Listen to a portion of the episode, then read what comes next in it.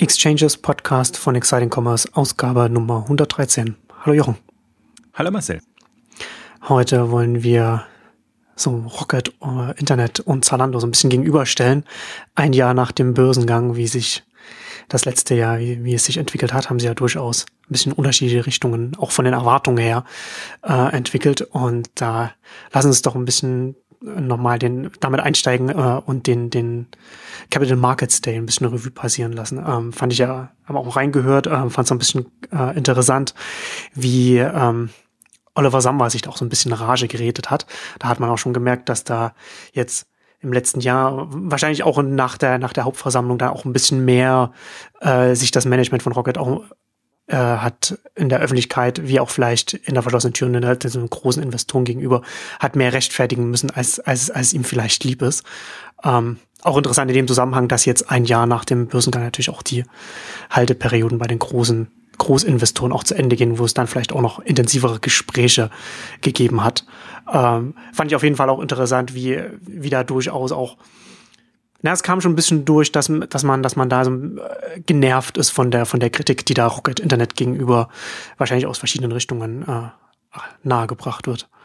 Ja, das Unverständnis kam komplett durch. Also warum versteht uns die Welt nicht sozusagen? Und ähm, das, das, ähm, ich meine, ich finde das insofern also sind sie halt in, in der Schwierigkeit. Es geht ja nicht nur darum jetzt, ähm, also die bisherigen Aktionäre sind ja natürlich nicht glücklich, wenn die Kurse um die Hälfte eingebrochen sind. Und das Problem ist aber für Nachschub zu sorgen. Also neuen Leuten Lust zu machen und die dann reinzuholen, die das ja im Prinzip jetzt ersetzen müssen. Und die Frage ist halt, und das, darum ging es ja auch so ein bisschen, jetzt einfach nochmal zu verdeutlichen, ähm, also sie waren ja mal bei acht Milliarden Bewertungen Richtung zehn, würde ich jetzt mal sagen, und sind dann runter ähm, gegangen bis auf dreieinhalb Milliarden und jetzt durch diese, man kann fast sagen, das war so eine Billion Euro, äh, Milliarden Euro Rede, die er da gehalten hat, weil der Kurs dann wirklich ah. das war der Marktwert quasi, der da äh, im Laufe dieses Tages ähm, nach oben gegangen ist. Hm, also was halt, also was was sich halt Rocket kaputt gemacht hat, ist äh, wirklich das Vertrauen. Also sie haben im Prinzip ja alles ähm, ausgenutzt oder sagen wir gar nicht ausgenutzt, ausgespielt, was man so Möglichkeiten hat an der Börse, ohne äh, auf die Effekte zu achten. Also wenn man natürlich im Oliver Sammer zuhört, dann natürlich alles mit guter Absicht und mit besten Absichten.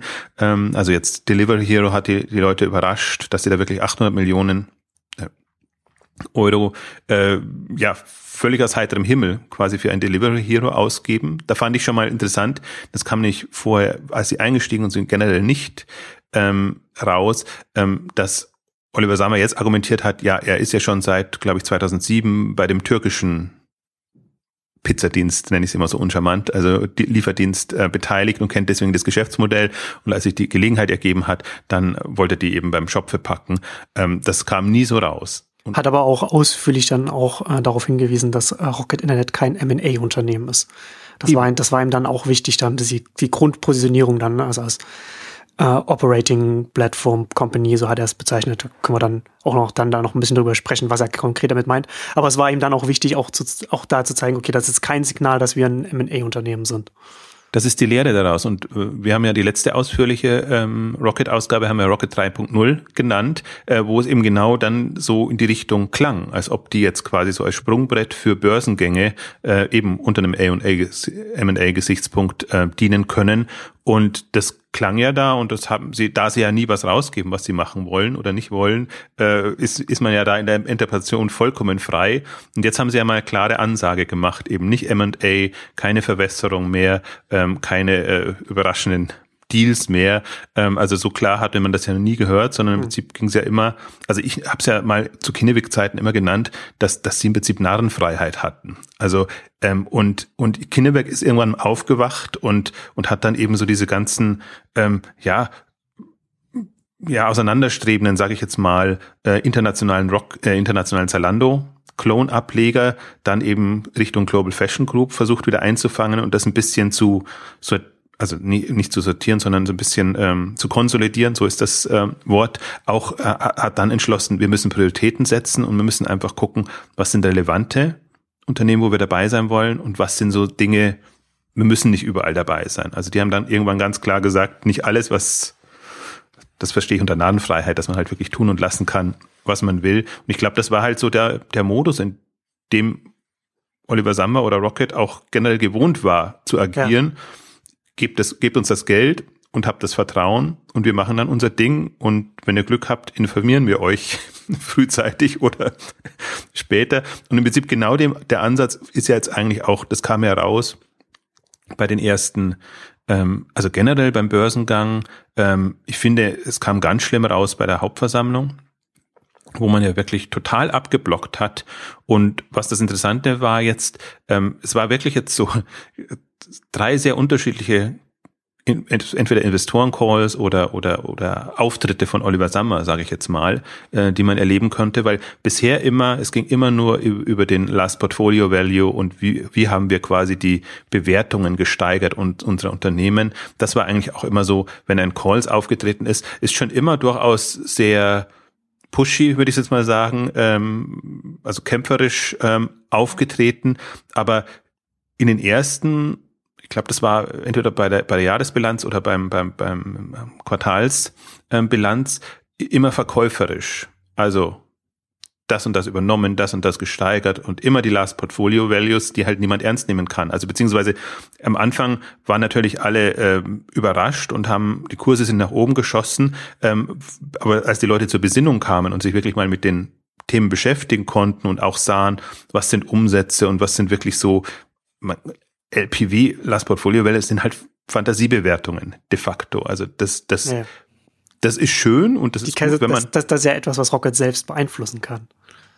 Absolut. Und äh, sie sind in letzter Zeit sind sie so, so, so dazu übergegangen, nicht mal mehr die Investoren zu nennen, die da, die dabei mhm. waren. Also dann ist es nochmal ganz, es ist einfach dubioser geht's einfach nicht in der Kommunikation. Und ich glaube, das ist jetzt die, die Erkenntnis, die eingetreten ist. Und ähm, so war das auch, äh, also der Kapitalmarkttag klang für mich schon so als sehr, sehr als Goodwill-Veranstaltung. Also seht her, wir, wir können und wollen auch offener kommunizieren und deswegen, also wir können gleich noch ein bisschen äh, sprechen über den, den Auf, der Auftritt an sich war schon eine Schau jetzt von, von, von Oliver Samba. Aber wenn man sich jetzt mal die Unterlagen anguckt, die, die Rocket jetzt im, im Rahmen des Kapitaltags zur Verfügung gestellt hat, man hat noch nie so gute, nachvollziehbare äh, Unterlagen bekommen und, und wirklich eine, also muss es nicht alles teilen, was da passiert, aber es ist genau aufgeschlüsselt, warum ist wohin, wie viel Geld geflossen ähm, und, und eben auch diese eher unglückliche jetzt Geschichte im Nachhinein mit Delivery Hero, weil sie halt aus dem Rahmen fällt. Also das mag schon ein gutes Investment sein und das ist ja auch, passt ja auch alles.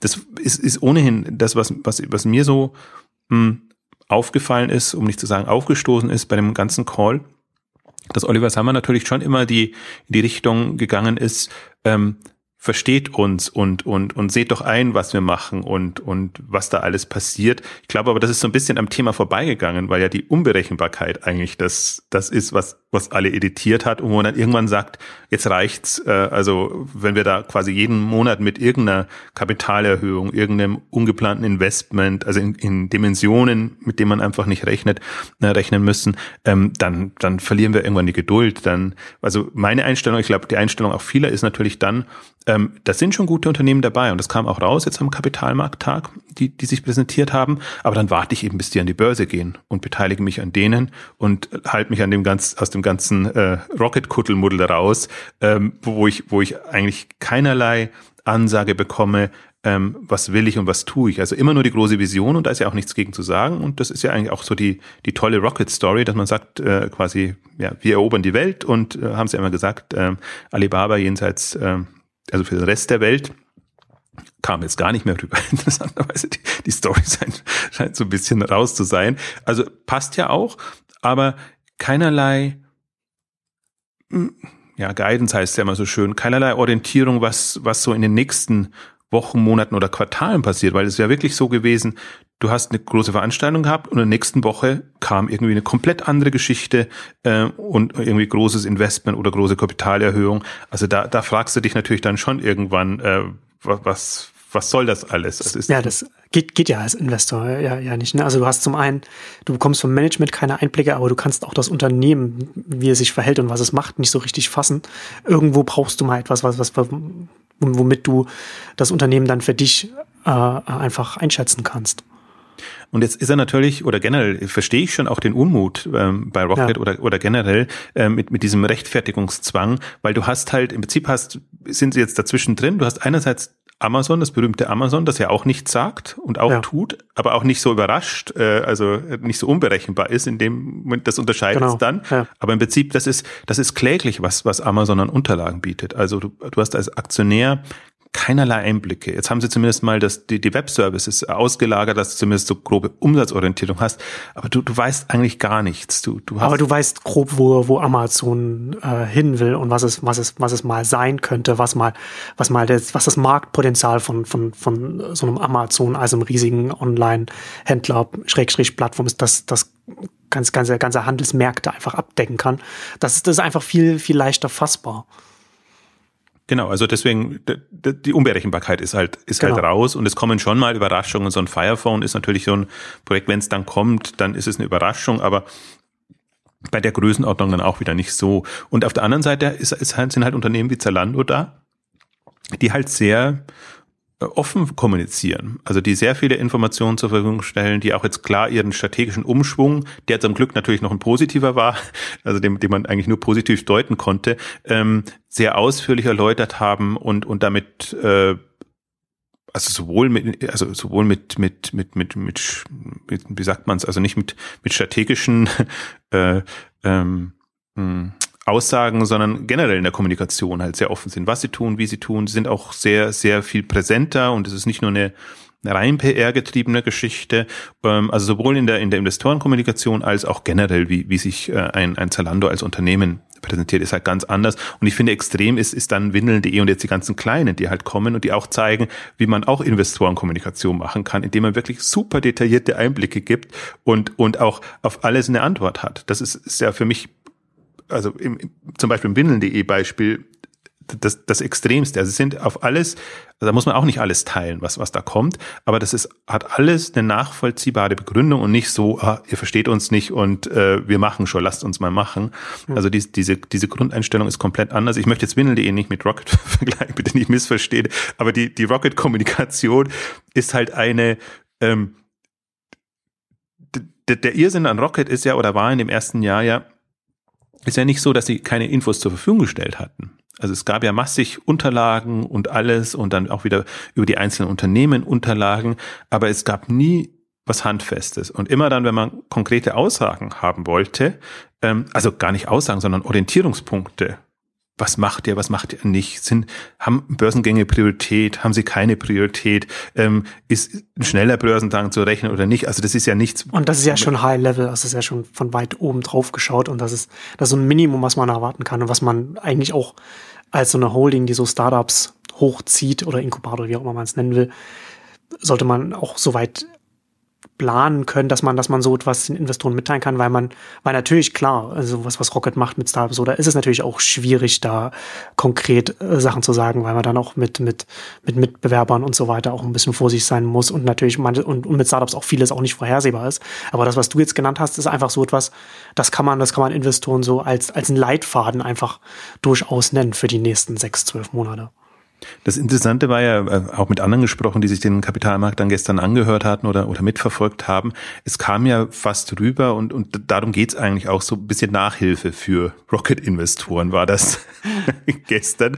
Rocket und, für Dummies und, hattest du es äh, getwittert, ne? Also. Ja, oder so auch. Also das, das, ja. das, das, das schlug mal in die eine Richtung, mal in die andere. Ja. Also ähm, es kam, gab irgendwie, wie ich meinte, auch durchaus qualitativ gute Infos, ähm, wo man sich ein viel besseres Bild machen kann. Und ich glaube, das ist auch notwendig, weil, weil Rocket und diese ganze, also nicht nur Summerwelt, sondern nehmen wir sie auch die Berliner Welt oder, oder alle, ähm, muss man nicht, Silicon Valley ist genauso, also äh, ist halt, das ist eine andere Welt von den Kennzahlen, von irgendwie der Herangehensweise, ähm, als jetzt eine, eine klassische Börsenwelt. Ähm, ähm, und, und deswegen, und das ist das schlägt nicht nur da zurück, sondern schlägt ja auch in der, in der journalistischen Berichterstattung durch, weil, weil eben Wachstumsunternehmen anders äh, gemessen und gesteuert werden als ein typischer Großkonzern.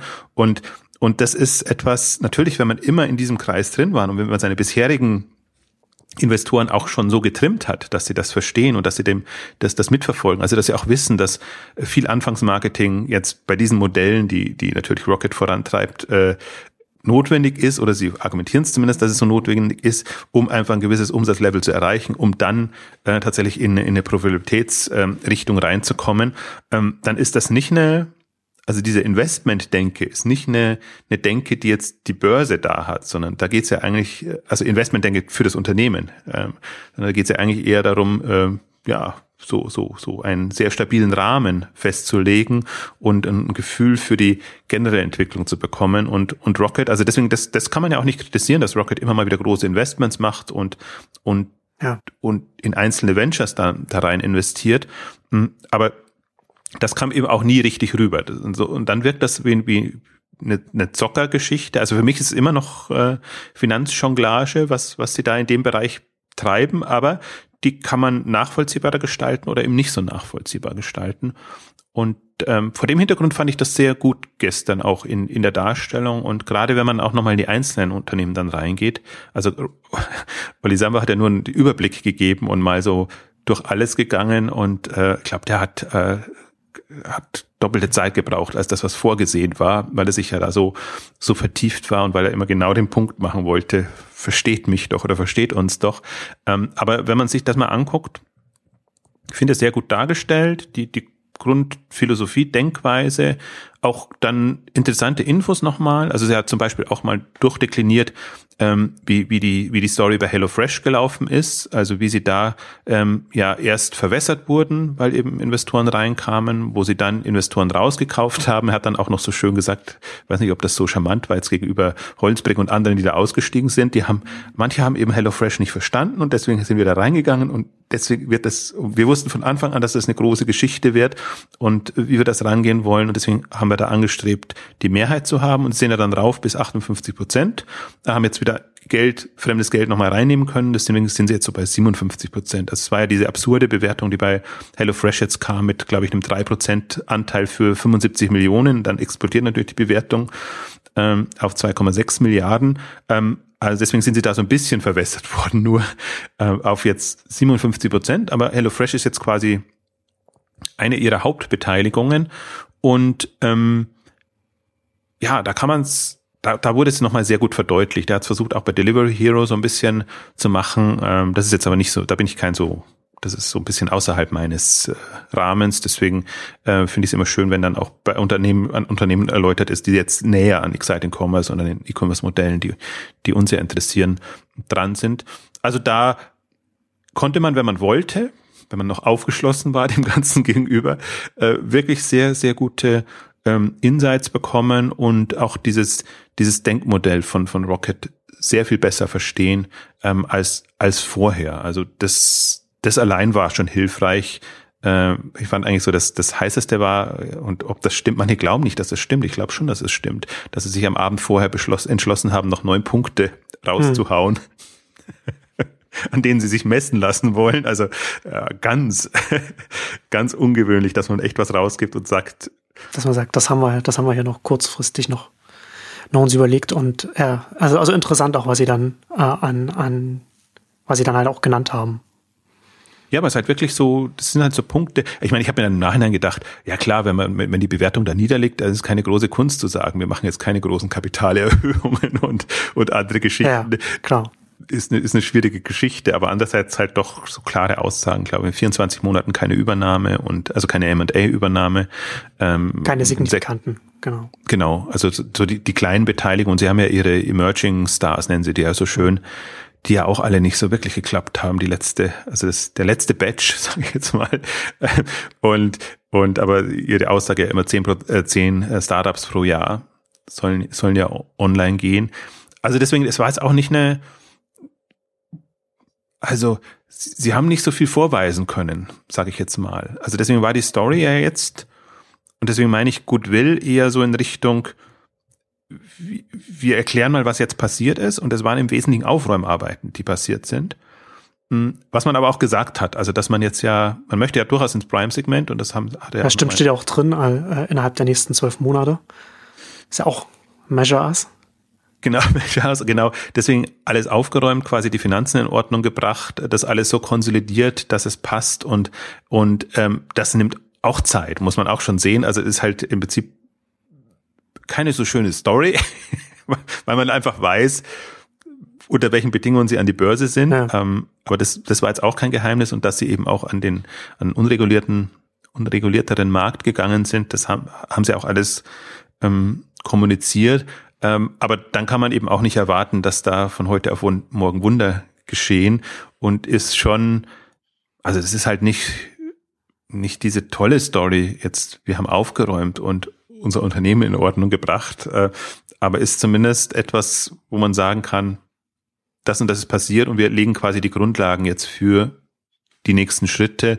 Und ähm, es muss tatsächlich nicht alles auf heute, von heute auf morgen passieren, wobei halt der Witz ja immer dabei ist, dass ja genau das, was sie suggeriert haben, in, in der schnellen Taktung von irgendwelchen Meldungen, Investment und Geschichten, dass quasi von heute auf morgen da ein, ein extremes, äh, extreme Story entstehen muss. Und ähm, deswegen war das schon ein bisschen, ja, ein Zurückwandern jetzt von der, von der Argumentation. Und mich hat es wirklich fasziniert, weil es, weil es, weil man sonst immer nur verkäuferische Auftritte gesehen hat. Und es war jetzt in dem Sinne nicht kein Geldeinsammelauftritt.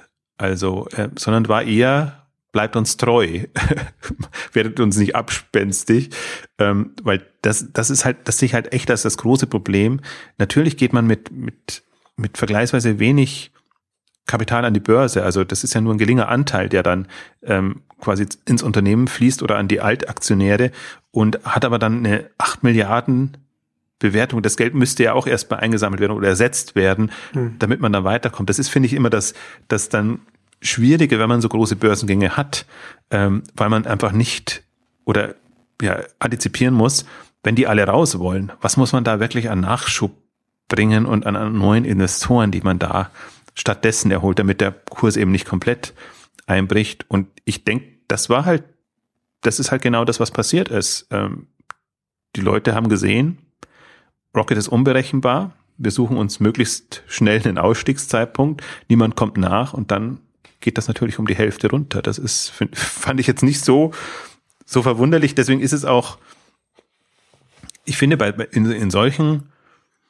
hm, wie soll ich sagen, bei, bei, bei solchen Unternehmen oder in solchen Phasen halt halt wirklich wichtig, eine, eine Vertrauensbasis zu schaffen und und das hinzubekommen. Und das ist ja, und das, das, das Absurde nur daran ist, Rocket ist nicht ein Einzelfall, sondern fast so gut wie keinem der E-Commerce-Unternehmen, die an die Börse sind, gegangen sind, ist das gelungen. Also alle sind, auch in Windeln.de zuletzt, um ihre 30, 40 Prozent zurückgegangen. Ähm, aus unterschiedlichsten Gründen. Mal Vertrauensbasis, mal weil irgendwelche Kennzahlen nicht ganz haargenau erreicht wurden. Ähm, also das, das die, die typischen Finanzinvestorengeschichten. Äh, ähm, und die große Ausnahme ist, und da können wir ja auch dann wir können schon noch ein bisschen bei Rocket bleiben, aber generell äh, ein, äh, ein bisschen äh, drüber sprechen, wie, wie, wie es bei Zalando gelaufen ist, wo es eben genau andersrum lief. Und wir hatten ja, ich hatte ja bewusst auch oder wir hatten bewusst eine Ausgabe gemacht, Zalando Strategie unter der Lupe, ähm, als sie dann, ja, ich glaube zum Jahreswechsel war das oder so, ihre ersten Ergebnisse raus äh, gegeben haben und sich da sehr vorsichtig präsentiert haben. Also Wachstumsziele, wo ich mir sage, also schon schöne, aber für die Bewertung äh, gefährliche Wachstumsziele. Hm.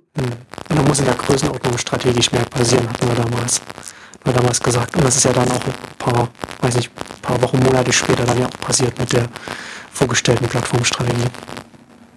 Bei Zalando war es ja im Prinzip genau andersrum, dass die, ähm, ja, glaube ich, waren am, am, Quartal oder zum Jahreswechsel, als sie ihre Jahresergebnisse, nee, das war am ersten, zweiten Quartal, als sie ihr, ihr Jahresergebnis ähm, bekannt gegeben haben, dass sie da ja äh, sich eher ja mit einem 20 bis 25 prozentigen Wachstum ähm, positioniert haben, was schon gut war, aber angesichts der Bewertung, die sie hatten, halt wirklich schon gefährlich war. Das heißt, das heißt hätte auch sein können, dass die da einbrechen und ähnliche ähm, Schwierigkeiten kommen wie alle anderen. Also das ist ja wirklich Vertrauen, Kommunikation als, als Thema. Und ich glaube, das hat auch gar nichts damit zu tun, ähm, also mit dem Geschäft des, des Unternehmens zu tun. Das hat, ist im Prinzip eine Nachwirkung einfach jetzt, dass alle sehr mit sehr guten Bewertungen an die Börse gehen konnten, muss man auch so sehen. Und bei Zalando hat sie dann geschafft, tatsächlich mit, mit der neuen Strategie, die sie dann bei ihrem Kapitalmarkttag, den sie ja schon sehr viel früher tatsächlich ähm, hatten, ähm, einfach klar machen könnten, okay, wir stellen zwar alles in Frage und drehen uns komplett, aber haben das eben wahrscheinlich durch die offene Kommunikation so hinbekommen, dass die Leute dann, dass sie da wirklich Fantasie wecken konnten. Und ähm, ich glaube auch, also was ich halt auch spannend fand, der damals haben wir auch eine separate Ausgabe gemacht, ähm, dass dass sie dass sie den Spagat hinbekommen haben. Also so die die Technologie auf den Prüfstand stellen klingt ja erstmal uiuiui, das wird alles ganz, ganz schwierig, aber ich finde durch ihre äh, Advertising-Lösungen, ihre Brand Solutions einfach auch ganz klar gemacht haben, es gibt neue Erlösströme und wir haben Möglichkeiten einfach da ähm, ganz anders am, am, am Modemarkt jetzt in dem Fall äh, zu partizipieren als vielleicht noch bisher. Und interessanterweise, und das war für mich auch so eine Lehre, das sieht man ja dann auch an, an der Kursentwicklung, haben sie dann einen ganz anderen Schritt übernommen, waren immer so bei mit gut, mit Mühe und Not so bei 23 Euro und sind dann auf 28, 29, 30 gesprungen in der Phase und kon konnten das eigentlich dann relativ stabil auch halten, weil bei denen sind ja auch Haltefristen und alles Mögliche dann ausgelaufen und äh, sind ja durchaus auch so Themen, die da ähm, ja Schwierigkeiten machen, beziehungsweise was ich mal das Phänomen auch durchaus fand, ähm, bei beiden Hauptversammlungen, beide haben sich genehmigen lassen, dass sie Milliarden Geld äh, aufnehmen können, ausgeben können, Kapitalerhöhungen im Prinzip, ähm, den, den, den, ähm, die Option auf Kapitalerhöhungen haben. Aber Rocket hat es halt sofort ausgenutzt und, und, und Zalando hat im Prinzip diese Option noch und das wird jetzt auch, ich finde, das wird jetzt ohnehin das Spannende sein. Ich glaube halt nicht, dass, dass Zalando so komplett ohne Übernahmen hm, weitergehen kann. Ich meine, das erste Jahr waren jetzt, gab kleinere, kleinere Beteiligungen, ähm, mehr nicht. Ähm, aber sie haben das Kapital, sie haben im Prinzip eben diese Möglichkeiten für Kapitalerhöhungen.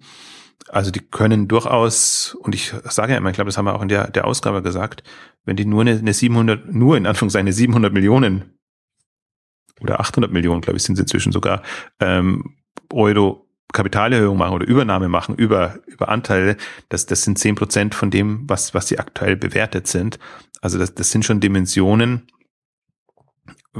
die man auch immer im Hinterkopf behalten muss, wenn man, wenn man sich in Zalando betrachtet. Das sind nicht. Das ist eigentlich interessant, dass sie das, dass sie das bis jetzt als Währung noch nicht benutzt haben. Eigentlich würde man ja sagen, das wäre, wenn man eine gute Bewertung hat, dann kann man eben auch äh, die Anteile als, als Währung gut für, für Übernahmen äh, benutzen. Aber das haben sie ja bis jetzt im ersten Jahr überhaupt noch nicht gemacht. Nee, aber das, das liegt ja auch, ich glaube, die müssen sich ja da auch erst so ein bisschen befreien aus ihrer bisherigen Denke. Wir machen am liebsten alles selber und in-house. Und genau das, diesen, diesen Mentalitätswandel versuchen sie jetzt ja auch hinzubekommen intern, also schon mal in, zum Beispiel im Technologiebereich, dass, dass sie eben auch andere Tools oder Amazon Web Services und, und, und andere Geschichten nutzen. Und das haben sie aber, das ist, war ja eigentlich so Corporate Philosophie jetzt äh, bei, bei, bei Zalando, ähm, dass sie schon immer denken oder gesagt haben, wenn wir es selber machen und alleine angehen, kommen wir sehr viel schneller voran, als wenn wir da erstmal gucken, wie wir das dann, ob es andere gibt, ob wir das integrieren. Also das haben sie, das war schon bisher immer eigentlich ihre, ihre Philosophie. Und gut, wenn man das fünf, sechs, sieben Jahre lang macht, ähm, dann ist man auch sehr anspruchsvoll, glaube ich, was man, was man da an externen ähm, Optionen wahrnimmt. Ähm, aber man, man bekommt schon mit in, in der Branche, dass ähm, Zalando alles Mögliche sondiert, was man übernehmen kann. Also speziell im Technologiebereich noch, noch mehr als, als jetzt, sage ich mal, im Handelsbereich. Also die wissen inzwischen ja auch, in welche Richtungen sie reingehen wollen. Und dieses Intertwine mit, mit einer Brandanbindung war jetzt mal das erste, wo sie halt zugeschlagen haben, wahrscheinlich weil es auch kurzfristig hilft. Aber man sieht ja, wo sie Bedarf haben. Sie haben Mobile, mobilen Technologien und, und, und äh, Themenbedarf. Ähm, sie haben Brandanbindung so und so, sicherlich auch Lust, Logistik, Optimierung und, und auch, auch sehr, sehr technologisch tiefgehende Themen. Ähm, aber ich würde eben, ich würde es ja weitersehen und sagen, bis, bis auch in die andere Geschäftsmodelle und andere Themen hinein. Und ähm, ja, vielleicht kommen Sie, schlagen Sie nochmal zu im, im, im Luxusmode-Segment. Also im Prinzip ähm, bietet sich für die alles an, was man so ergänzen kann. Sie sind halt jetzt im, also das ist das Schöne wieder, glaube ich, auch aus Börsensicht, aus, an Zalando, dass sie halt sehr berechenbar sind. Sie, sie geben das aus und sie haben jetzt keinen Schwenk vollzogen und haben jetzt auch nicht, also bis auf diese ja. Plattformstrategie. Ähm, wobei das ja nicht, wobei ich das ja nicht als Schwenk sehe, sondern eher als, als eine Erweiterung, als den, als den nächsten Evolutionsschritt. Und da ist es natürlich dann auch, das ist natürlich auch für das Management auch leichter, das zu kommunizieren, wenn man dann einfach ne, ein erfolgreicher Fashion-Online-Händler und jetzt äh, Fashion-Plattform will, das, das als Dienstleistung machen, geht da rein, positioniert sich da um. Das ist natürlich viel einfacher auch zu kommunizieren als so als, als Rocket, wie, wie, wie von der Position aus der Rocket äh, kommt. Genau, sehe ich auch so. Also deswegen sind so die, die sehr stabil und, und, und, und berechenbar, aber jetzt nicht unambitioniert. Das ist ja das Spannende dann daran, dass sie das ja genau dann doch wieder hinbekommen haben. Also dass sie, also schon durch die Zahlen, die sie dann kommuniziert haben oder mussten, dass eben das Wachstum dann schon Richtung 30 Prozent ähm, geht, also weit über jenseits ihres Korridors ist, den sie ausgegeben haben, ähm, wo sie auch immer sagen, und ich glaube das denen fast sogar, dass, dass sie selber nicht damit gerechnet haben, dass sie dann immer selber überrascht sind, wie, wie gut es dann doch läuft, wenn man halt seine, wenn man sich so optimiert oder seine Prozesse so einstellt, beziehungsweise auch nichts dazwischen kommt. Also das Einzige, was dazwischen kommt, ist, das ist ja auch dann hochgekocht worden, ist ja diese, dass die Bonitätsprüfung halt nicht geklappt hat in dem Bereich und dass dann natürlich unterm Strich weniger übrig bleibt, beziehungsweise überm Strich wahrscheinlich mehr reinkommt, auch wenn man mehr durchlässt. Kann schon sein, dass es daran lag, aber das haben sie ja irgendwann geregelt bekommen und deswegen sind die Umsätze trotzdem nicht eingebrochen. Ähm, also deswegen ist das schon, ähm, ja, es ist super spannend, durchaus auch die, die beiden dann im direkten Vergleich zu haben, weil sie eben so komplett konträr ist. Und das ist jetzt auch wieder passiert beim Rocket Cap Kapitaltag und das lieben ja die Zalando äh, Leute, wenn wenn Rocket sich dann so an Zalando hängt und dann plötzlich Zalando wieder als das das tolle Vorbild vorgezeigt wird und diesmal hatten sie ja wirklich sogar Charts drinnen, wo sie nochmal verdeutlicht haben, wie, wie das alles bei Zalando lief und wie die wie die Marketing zu Umsatzquote lief und lauter solche solche Charts, ähm, wo man dann, ja, das war, das war ja das Argument. Also im Prinzip erst bevor sie an die Börse gehen, geben sie quasi Zalando ab und dann haben sie eigentlich nichts mehr, mit dem sie, kein Pfund mehr, mit dem sie buchern können. Also das, das schlägt natürlich in gewisser Weise zurück. Und natürlich sind, sind die Sambas mit einer der, sind die, das weiß ich gar nicht mehr, Sommer, ja, Sambas, nicht Rocket. Einer der größten Aktionäre noch bei, bei Zalando auch. Aber im Prinzip ist es schon ein bisschen mit fremden Federn geschmückt jetzt, wenn man, also gerade die letzten zwei, drei Jahre von, von, von, von Salando sieht, ähm, weil die doch sehr unabhängig ähm, agiert haben. Und andere gibt's oder äh, speziell Kinneweg hätte gerne, dass, dass man eher Kinneweg das, das zuordnet, ähm, dass, dass die einfach da, da so die, die Leitrolle Funktion nehmen, also jetzt auch im Aufsichtsrat und, und generell, dass, dass man halt da eher so Orientierung bietet. Und ähm, das ist ja durchaus auch spannend, dass, dass ähm, die Global Fashion Group ist ja für Rocket eher eine unwesentlichere Beteiligung, weil eben der Hauptanteilseigner jetzt Kinnevik ist, die da sehr viel da rein investiert haben, statt in Rocket selber. Und ähm, das ist dann schon immer, muss man auch so ein bisschen im Hinterkopf behalten, dann auch wie wie so eine Präsentation dann läuft und wer sich wie präsentiert, weil das, das sieht man ja auch, hat man ja auch mitbekommen. Rocket halt voll auf Lieferdienstkurs war im, im letzten Jahr.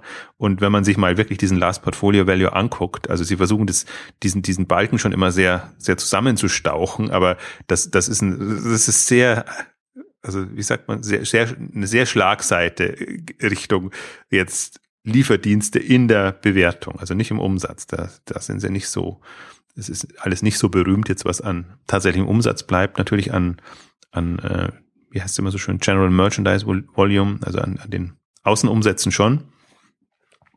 Aber was, was dann bleibt, ist, ist jetzt nicht so berühmt jetzt, wenn man wenn man das so sagt. Aber gut, sie glauben an den Markt und ähm, sie haben das jetzt ja in Anführungszeichen an der Backe und da muss man mal gucken, wie das, ähm, wie das ausgeht. Ich finde, also, was, was total irritierend ist, finde ich, dieses, diese, ähm, diese, ja, ähm, Rangeleien zwischen Delivery Hero und, und Rocket Internet. Also wenn du Delivery Hero Interviews dir anhörst, liest, ist immer so, obwohl Rocket jetzt Mehrheitsaktionär ist, dass sie immer sagen, wir machen unser eigenen Ding, uns ist Rocket wurscht fast. Also so in der, also relativ relativ brutal. Also, dass, dass sie sich da nicht vereinnahmen lassen wollen von Rocket, was sehr irritierend ist, weil sie halt, weil Rocket wirklich die, die Mehrheit, die absolute Mehrheit hält an dem Unternehmen und die Idee ja eigentlich hätte sein müssen, wir fusionieren das alles. Food Panda, was wirklich so ein zartes Pflänzchen ist und was so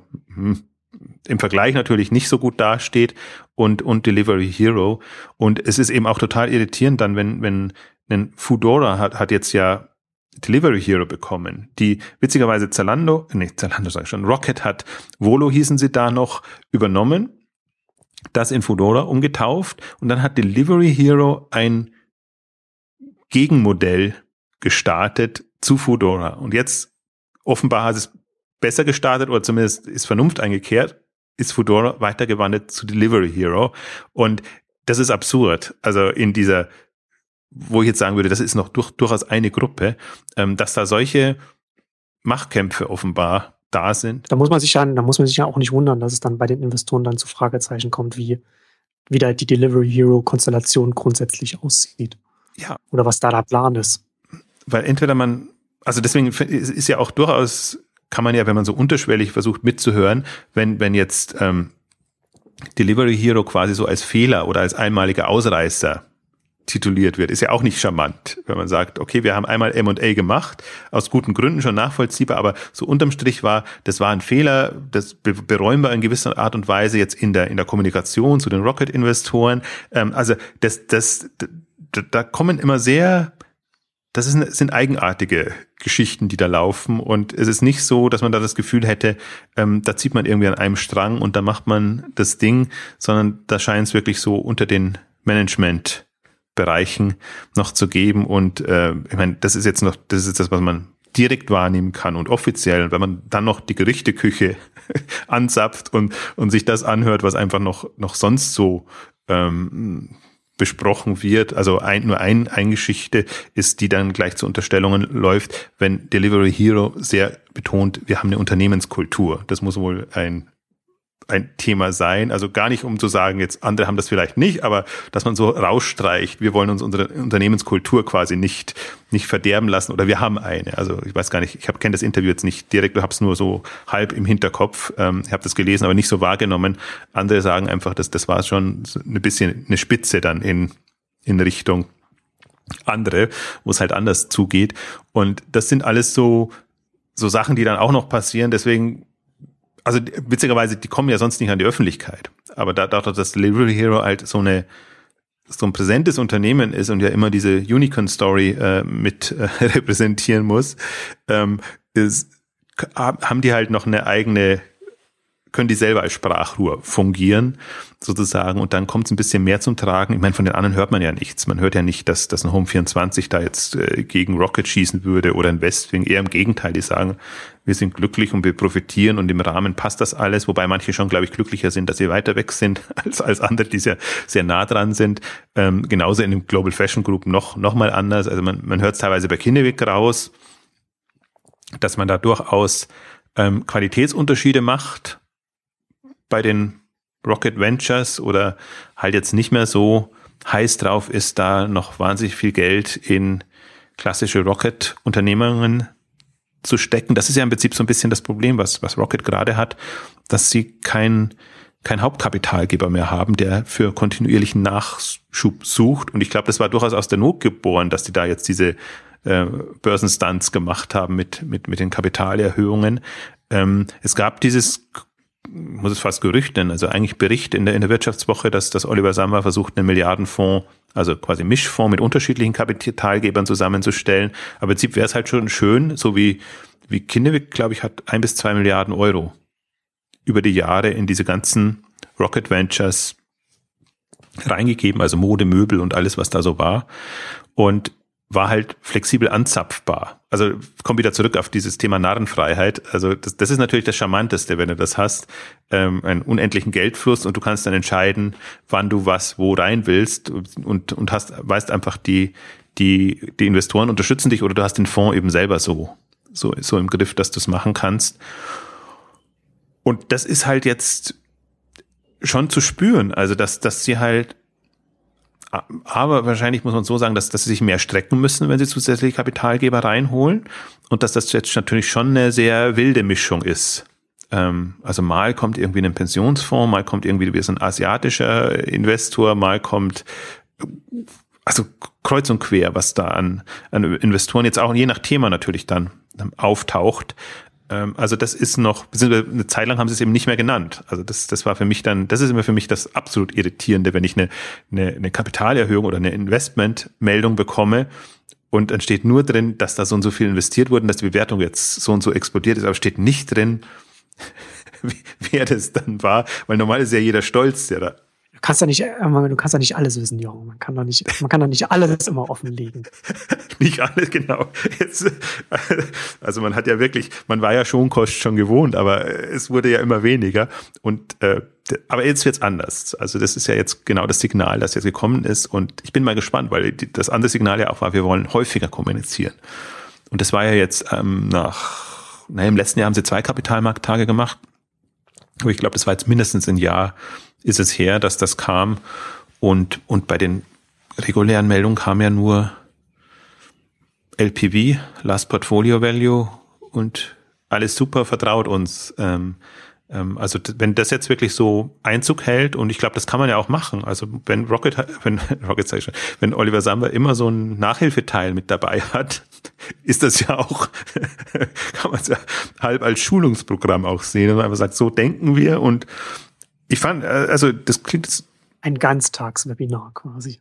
Das war es gestern. Also das war, das war wirklich am, am, am ähm, also was heißt gestern? Die haben es schon auf zwei Tage gestreckt. Die haben es einmal in London gemacht, einmal in New York. Also das, das war ja wirklich so Auge in Auge quasi, möglichst alle nochmal mitzunehmen und, und, und zu bekehren, so ein bisschen. Ähm, ja, aber das, das ist auch, also tut, wie gesagt, ich, ich lässt da natürlich jetzt ein bisschen mehr oder, oder, oder hänge ich mich so ein bisschen mehr an den, an den eigenartigen Entwicklungen auf, ähm, aber im Grunde war es positiv. Also Skeptiker werden nicht bekehrt werden, dass jetzt Rocket irgendwie eine tolle, tolle Geschichte ist, aber die, die Rocket verstehen wollen und die glauben, dass es nicht absolut absurd ist, was, was Rocket da macht, mhm. was ich ja nie geglaubt habe. Also das, ich finde das ja eine, eine, eine, eine große Leistung, also A, das Kapital einsammeln und, und, und das auch aufzubauen. Im Prinzip auch durchaus auch diese, diese schnellen Entscheidungen, was machen wir weiter, was machen wir nicht weiter. Das wirkt natürlich dann immer so, so von außen als absolut willkürlich oder als ob sie nicht wüssten, was sie tun. Aber ähm, das glaube ich halt nicht. Und das ist ja auch etwas, was, was bei Rocket nicht, da lassen sich ja leider nicht in die Karten schauen. Aber ich glaube eben schon, dass die Kennzahlen haben und operative Messmethoden, um, um rauszufinden, wann passt das noch für uns und wann passt das nicht für uns. Also so Harakiri-mäßig sind sie nicht unterwegs und schätze ich sie auch nie, habe ich sie auch nie eingeschätzt. Sie sind halt nur im, im Geld einsammeln und dann auch investieren sehr auf, auf einem ganz anderen Level unterwegs. Hm, aber das kann man ja auch durchaus respektvoll sehen, weil es wirklich die, die Kunst des Verkaufens schon eine ist, die, die sie natürlich auch beherrschen. Ähm, also deswegen würde mich sogar freuen, also mich so und so, weil ich ja immer sehr an, an, an, den, an die Detailentwicklung interessiert bin, wenn man da einfach ein bisschen, ein bisschen mehr, besseres Gefühl bekommt und wie es halt andere auch machen. Also deswegen, Zalando hat seine Zahlen, also jetzt Kohortenanalysen glaube ich jetzt noch nicht, aber wirklich so auf Quartalsweise all die ganzen Kennzahlen ähm, und auch nicht ähm, Finanzkennzahlen ähm, aufgeschlüsselt. Windel.de noch extremer, die machen das für ihre Kennzahlen, für die Länder, für die, für die Geschäftsmodelle. Also das, das ist ein Traum, die, diese Zahlen, ähm, weil das natürlich auch signalisiert, im Prinzip, wir haben nichts zu verbergen und wir lassen uns in die Karten schauen. Die Frage ist halt, und vielleicht ist es auch nur eine Frage der Zeit, vielleicht ist es tatsächlich so, jetzt haben sie ihre Berichterstattungsstandards umgestellt, Jetzt versuchen sie dann Richtung Prime Standard im, im, im Börsensegment auch zu gehen.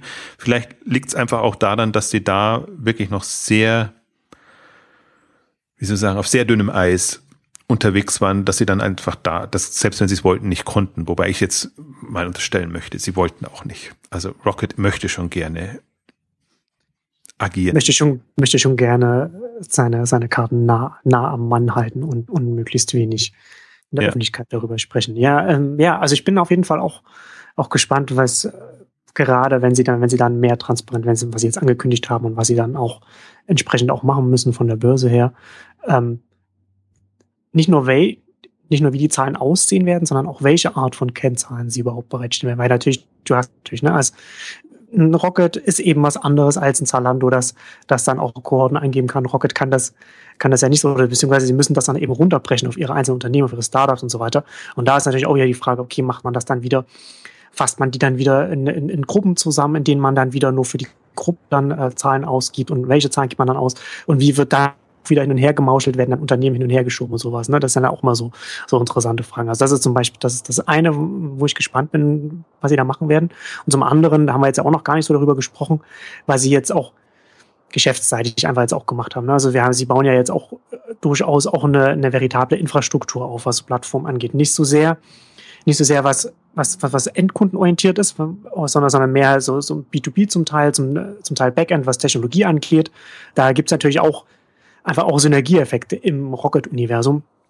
Und da bin ich auf jeden Fall auch gespannt, äh, inwiefern ihnen das Vorteil mittelfristig geben wird, weil ich nach wie vor nicht, noch nicht hundertprozentig davon überzeugt bin, dass, dass das reichen wird, weil es natürlich, weil, weil natürlich so, ich, ich sehe halt so sehr, sehr viel mehr Potenzial in so einer Plattformstrategie wie Zalando, dass eben auf Nachfrageseite einfach, einfach auch viel mehr spielen kann und viel mehr die, die Netzwerkeffekte einfach auch nutzen kann, als jetzt die einzelnen Rocket-Unternehmen, die alle separat sind, aber die im Backend auf, auf Technologie äh, und, und auch Operations zugreifen können, so und was, was natürlich auch äh, extrem hilft bei der Umsetzung.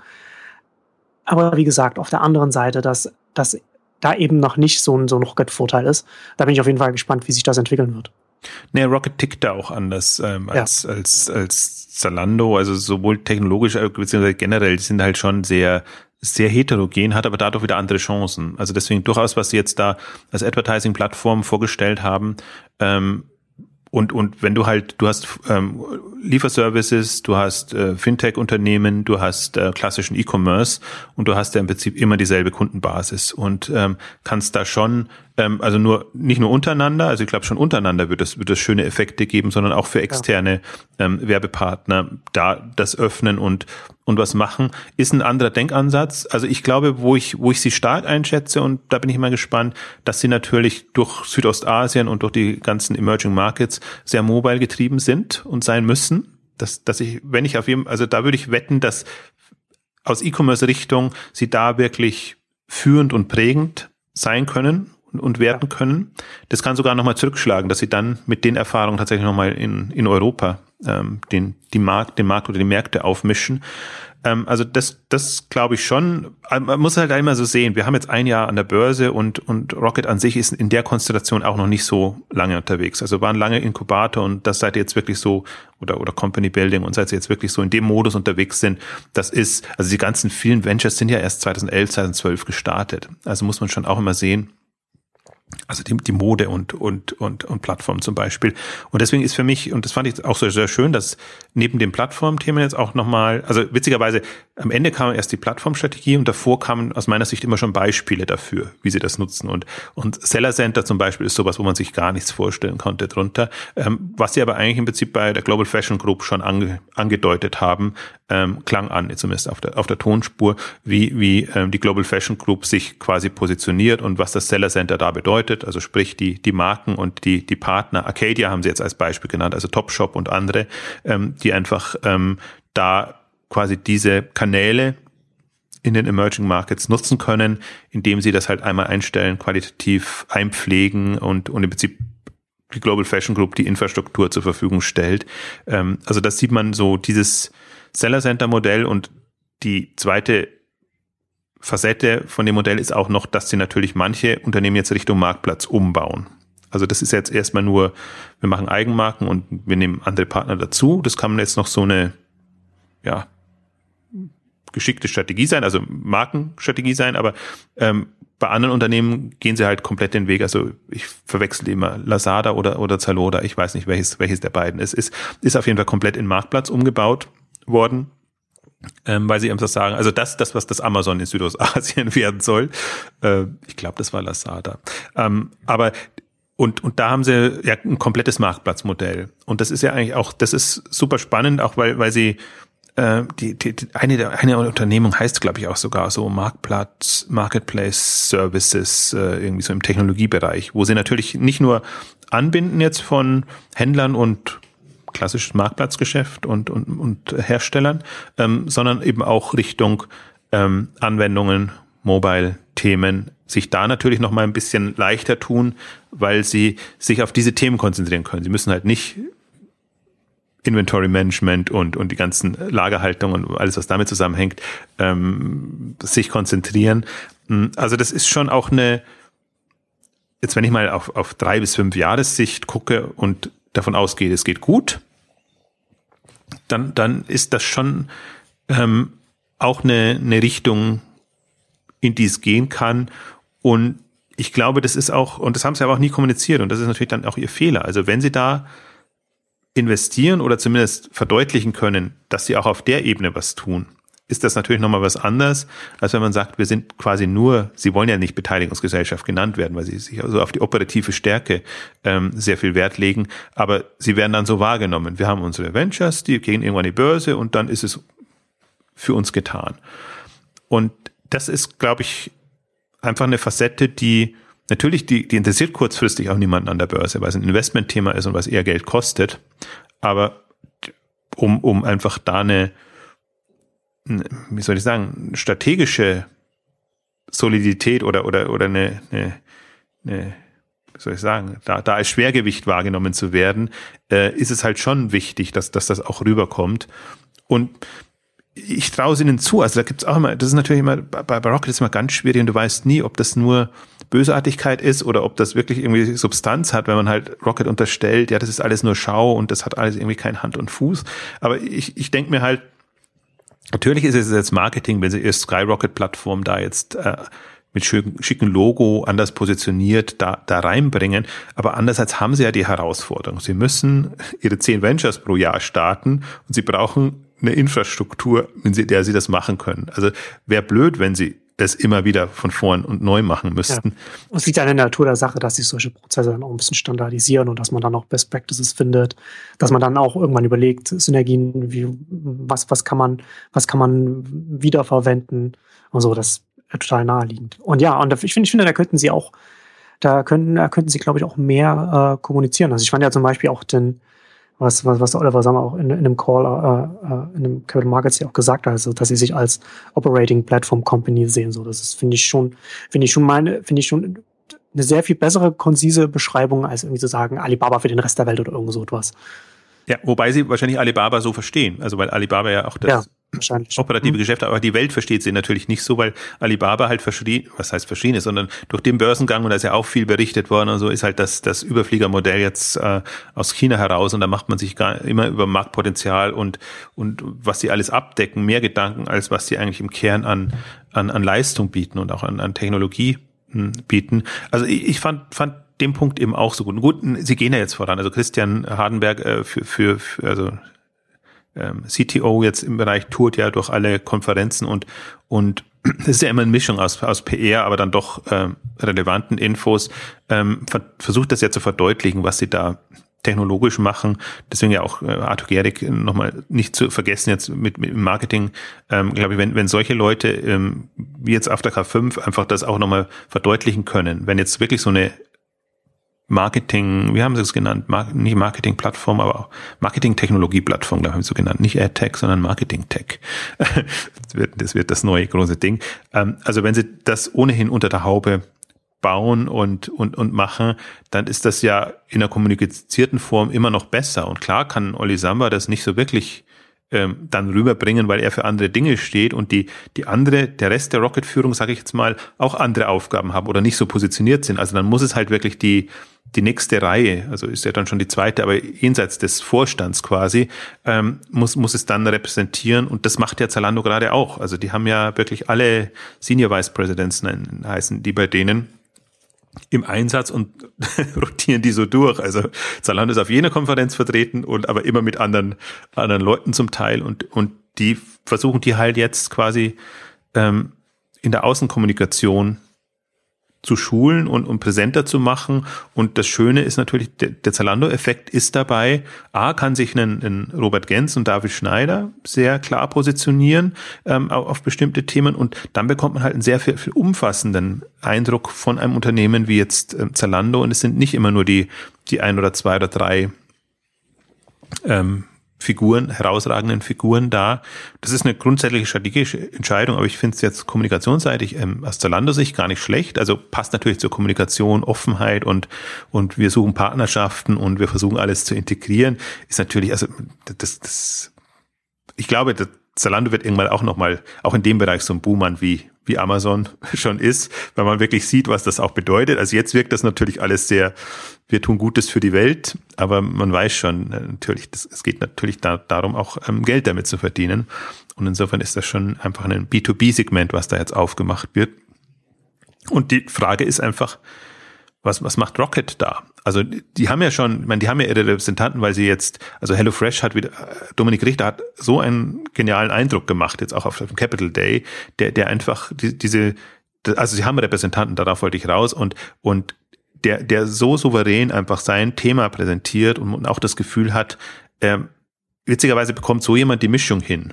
Er wirkt souverän und sympathisch, obwohl er auch, also Dinge erzählt und, und präsentiert, wo man auch denkt, meine Güte, das ist aber sehr, sehr fluffig, sage ich jetzt mal. Aber das heißt, er bekommt, bekommt eine, ein rundes Strategiebild hin, man nimmt es ihm ab und man hat das Grundvertrauen, da ist jemand, der wirklich was Substanzielles baut. Also auf mich kommt das zumindest immer so rüber und zwar sowohl im persönlichen Austausch als auch jetzt in, in so einer Präsentation. Ähm, und, und witzigerweise, er hatte, HelloFresh hat ja so ein, so ein Medien-Lunch gemacht, äh, wo man wirklich so ja ein Dutzend Leute oder 20 Leute waren und, und da einfach erlebt, wie präsentiert sich jemand und jetzt so ein, so ein Capital Markets Day natürlich vor Analysten, da bist du noch sehr viel ähm, mit mehr Restriktionen unterwegs. Ähm, da siehst du ja schon, wie sich jemand präsentiert und oder wie er das Unternehmen präsentiert. Und ähm, ich finde halt, oder meine Erkenntnis jetzt auch aus den letzten Jahren als Unternehmen, die was geworden, geworden sind. Ähm, wir haben jetzt halt nicht so, wie die Amerikaner haben zum Teil wirklich so Schaumschlägertypen, also sehr verkäuferische Typen, die das machen kann. Bei uns, finde ich, funktioniert immer am besten, wenn ein souveräner äh, Gründer oder, oder Manager da ist, der, der eher so ein bisschen Understatement-mäßig da ist, aber trotzdem Ambitionen verdeutlichen kann. Und da, da fällt für mich so ein Dominik Richter rein, da fällt für mich auch ein Stefan Smaler von Westwing rein, da fällt ein Alexander Brandt von, von Windel.de rein, da fallen, fallen für mich auch die Zalando-Leute rein. Das sind nicht so die Selbstdarsteller. Es war, Entschuldigung, ich wollte, ich habe das falsche Wort, nicht Schaumschläger meinte ich, sondern Selbstdarsteller. ähm, die will da nicht, äh, nicht jemanden ähm, was unterstellen. Also dieses Selbstdarsteller, das ist da gar nicht so, hm. so da. Also deswegen haben sie das, das und ich glaube, so werden die auch gecastet bei Rocket. sag, sag jetzt fies. Also manchmal ist es ja, nicht der Gründer, der nach vorn geht. Also zum Beispiel. Philipp, Philipp Kreibohm vom, von Home24 ist nicht der Außenrepräsentant, das macht immer Dominika Cipala, der, der dann als, als äh, Repräsentant da ist. Genauso wie bei, bei Zalando eben ein Ruben Ritter, der eigentlich später dazu gekommen ist, ähm, jetzt die Finanzkommunikation macht und das ja auch extrem souverän hinbekommt.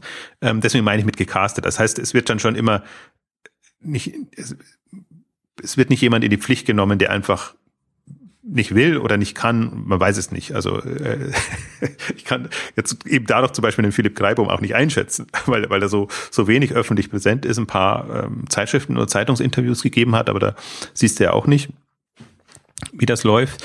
Ähm, und insofern haben sie da schon Repräsentanten. Und jetzt haben wir zuerstmals den, den äh, Global Fashion Group Chef, der von Amazon Frankreich kam, an die Öffentlichkeit gebracht. Ähm, und aber sie haben halt Rocket intern nichts. Und wenn, wenn sie es schaffen, da wirklich neben Christian Hardenberg noch andere nach vorne zu bringen. Also offenbar im Kernvorstand geht das nicht. Also der, der Peter Kimpel von, von, von, der die Finanzen jetzt macht, der war ja schon auf der Hauptversammlung mit dabei. Aber so der, der Rest ähm, des, des Vorstands ähm, eher nicht. äh, müssen sie halt überlegen. Klar kann nicht alles Oliver Samba machen. Ähm, der, der muss für die Visionen zuständig sein und muss dann sowieso in Rage reden können und wirklich, wirklich kämpfen. Dafür ist er ja auch, wie soll ich sagen, dass, dafür liebt oder hasst man ihn ja auch. Also das ist ja auch wirklich seine Rolle. Ja. Deswegen, deswegen ist das immer schon noch ein, das ist halt ein Olli-Ding. Rocket Internet, das merkt man. Ja. Ja, ist interessant, ne? Also, also Rocket Internet sich jetzt, dass man gerade so beobachten kann, wie es sich als börsennotiertes Unternehmen gerade findet oder wie es jetzt einfach also wird auch Zeit, ein Jahr ja. nach dem Börsengang, ne? Aber äh, ja, findet als einfach so eine Selbstfindung des Unternehmens statt in seiner neuen Rolle. Absolut. Also es war eigentlich das, das Schlimme hätte es nicht laufen können. Also die ersten, witzigerweise, die ersten sechs Monate lief es sehr gut, weil sie da wirklich auch immer mit Meldungen rauskamen und, und das machen, aber dann, dann nahm es eben so ein, so ein Lieferdienst drall und, und dann kam nichts mehr und dann fehlte der Nachschub und dann merkst du halt sofort, das ist irgendwie auf sehr dünnem Eis gebaut, was, was man da alles hat. Hm, also deswegen, ja, ich habe eben auch das Gefühl, der Erkenntnisprozess ist eingeleitet und jetzt müssen sie überlegen, wie sie, wie sie einen, einen respektables, börsennotiertes Unternehmen sind. Und ich fand halt die Hauptversammlung insofern so, so lachhaft, weil sie sich da halt in Anzug und Schlips äh, präsentiert haben und aber agiert haben, so von oben herab und, und unnahbar, äh, ganz, ganz schwierig. Und das sind sie ja auch nicht. Also das ist ja eher eigentlich so eine, so eine, so eine Geschichte, mit denen kann man ja schon reden, in Anführungszeichen. Also deswegen, wenn das nicht, nicht passt jetzt zum Umfeldunternehmen und das war ja im Prinzip, Zalando hat es genau andersrum gemacht. Die sind halt ohne Krawatte und äh, quasi in ihrer Standard-Zalando-Outfits da gekommen, wo, stieß auch auf Kritik natürlich, weil dann der seriöse Hauptversammlungsrahmen nicht eingehalten wurde. Aber das ist halt sehr viel näher an dem, was, was das Unternehmen ausmacht. Und warum sollen Leute, die Anfang 30 sind, äh, agieren, wie als ob sie 60-jährige Top-Manager wären. Also das ist ja, das ist einfach auch nicht äh, das, das Sinnbild. Und da, da bin ich jetzt echt mal gespannt. Und das ist ja auch PR-seitig ist ja viel machbar. Das ist ja immer alles sehr viel Aufgesetztes dabei. Also auch Zalando muss man natürlich auch sehen. Das ist, das ist PR-seitig konstruiert über Teilstrecken und das wird natürlich unterfüttert, jetzt diese Offenheit und Kommunikationsstrategie. Ähm, aber es muss halt irgendwie passen. Also das darf, wenn es zu aufgesetzt wird, dann kann man es nicht durchhalten und dann, dann hilft es nichts. Und ähm, ja, Rocket ist dann noch sehr, sehr holprig unterwegs, weil ich mein, muss man auch verstehen, ich finde, was ja gut gelungen ist, ähm, Oliver Sammer zugänglicher zu machen. Es ging ja erstmal darum, jetzt diesen, dieses ähm, miese Image, das er generell hatte, vorher rauszunehmen. Und er ist ja jetzt schon in der Wahrnehmung anders als nur der, der Rüpelmail schreibt und irgendwie äh, da große Anfälle hat in der Mitarbeiterkommunikation. Also was sicherlich, was man gar nicht weiß, ob das typisch ist, aber das ist das, was nach außen dringt und dann so als zu typisch wahrgenommen wird. Und jetzt hat man ihn in unterschiedlichsten Konstellationen wahrgenommen und wahrnehmen können. Und dann sieht man schon, ja, er ist sogar zu fähig, jetzt so Nachhilfe zu geben. Auch mit einer gewissen. Als Nachhilfelehrer, ja. Ja, Nachhilfe, ja. Aber ein bisschen unwirsch noch. Das war natürlich ja. zum Teil schon. Um nicht, noch nicht so viel Geduld mit seinen Schülern. Die, die muss er noch. Ich glaube, das wird auch, das, das ist, boah, das kann ich mir so richtig vorstellen, wenn jemand, der das jetzt seit 10, 20 Jahren in dem, in dem Bereich drin ist, 20 Jahre, ne, 10 Jahre. Wann ist, wann ist eBay? Nee, 20 Jahre. Ja, 15.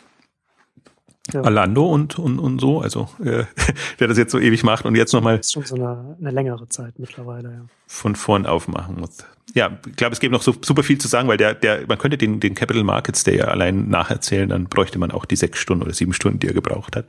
Aber wir sollten es mal dabei bewenden lassen, denke ich. Genau, und wir sind auf jeden Fall gespannt auf die kommende Rocket-Transparenz. Und damit kommen wir zum Ende unserer heutigen Ausgabe. Vielen Dank fürs Zuhören und bis zum nächsten Mal. Tschüss. Tschüss.